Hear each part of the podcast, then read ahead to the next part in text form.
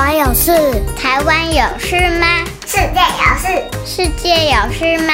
你有事？我没事。一起来听听看，想想看，小新闻动动脑。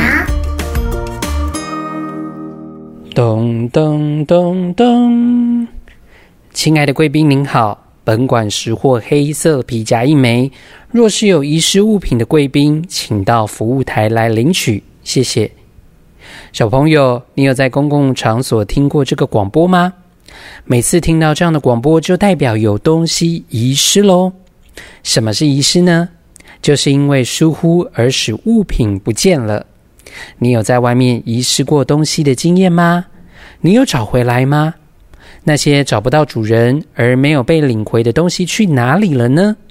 现在就让崔斯坦叔叔带着大家一起来收听本周的小新闻，动动脑，看看发生了什么事。遗失物品保管处营业中。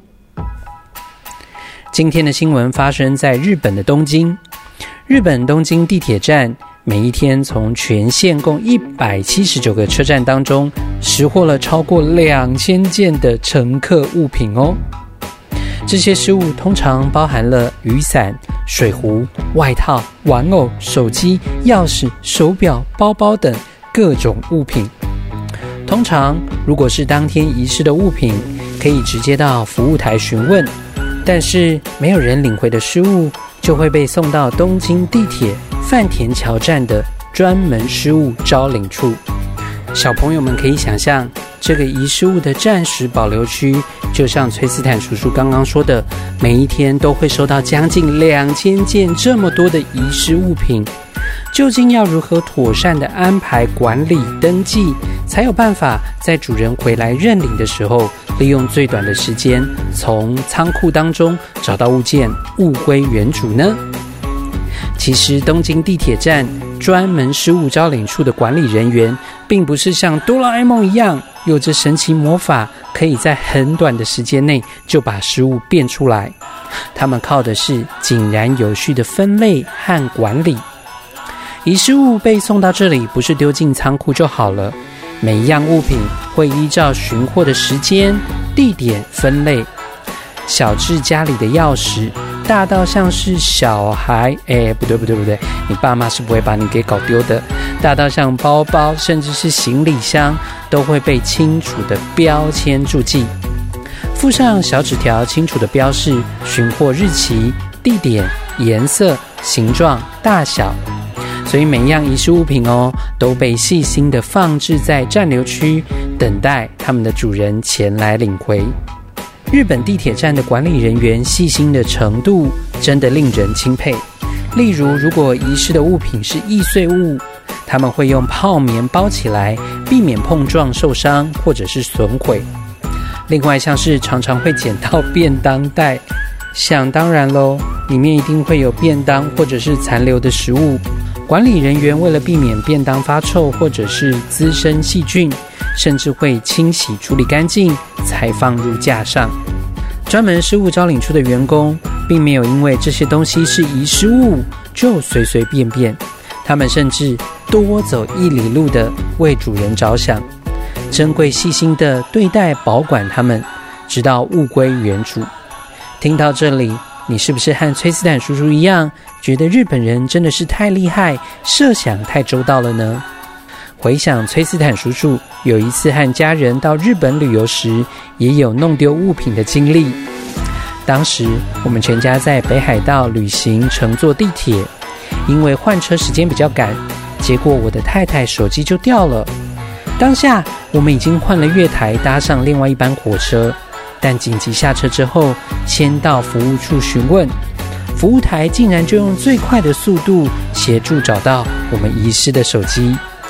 归还时啊，还附上一张上面的记录单，清楚的记录在哪一条路线、哪一节车厢、在哪一个位置捡到的，甚至还标注了手机的型号、颜色、功能备注，让物品快速的回到主人身上。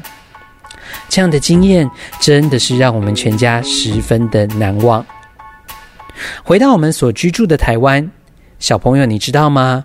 包含台湾铁路管理局以及台北捷运公司，也都设有遗失物招领处来处理乘客的失物哦。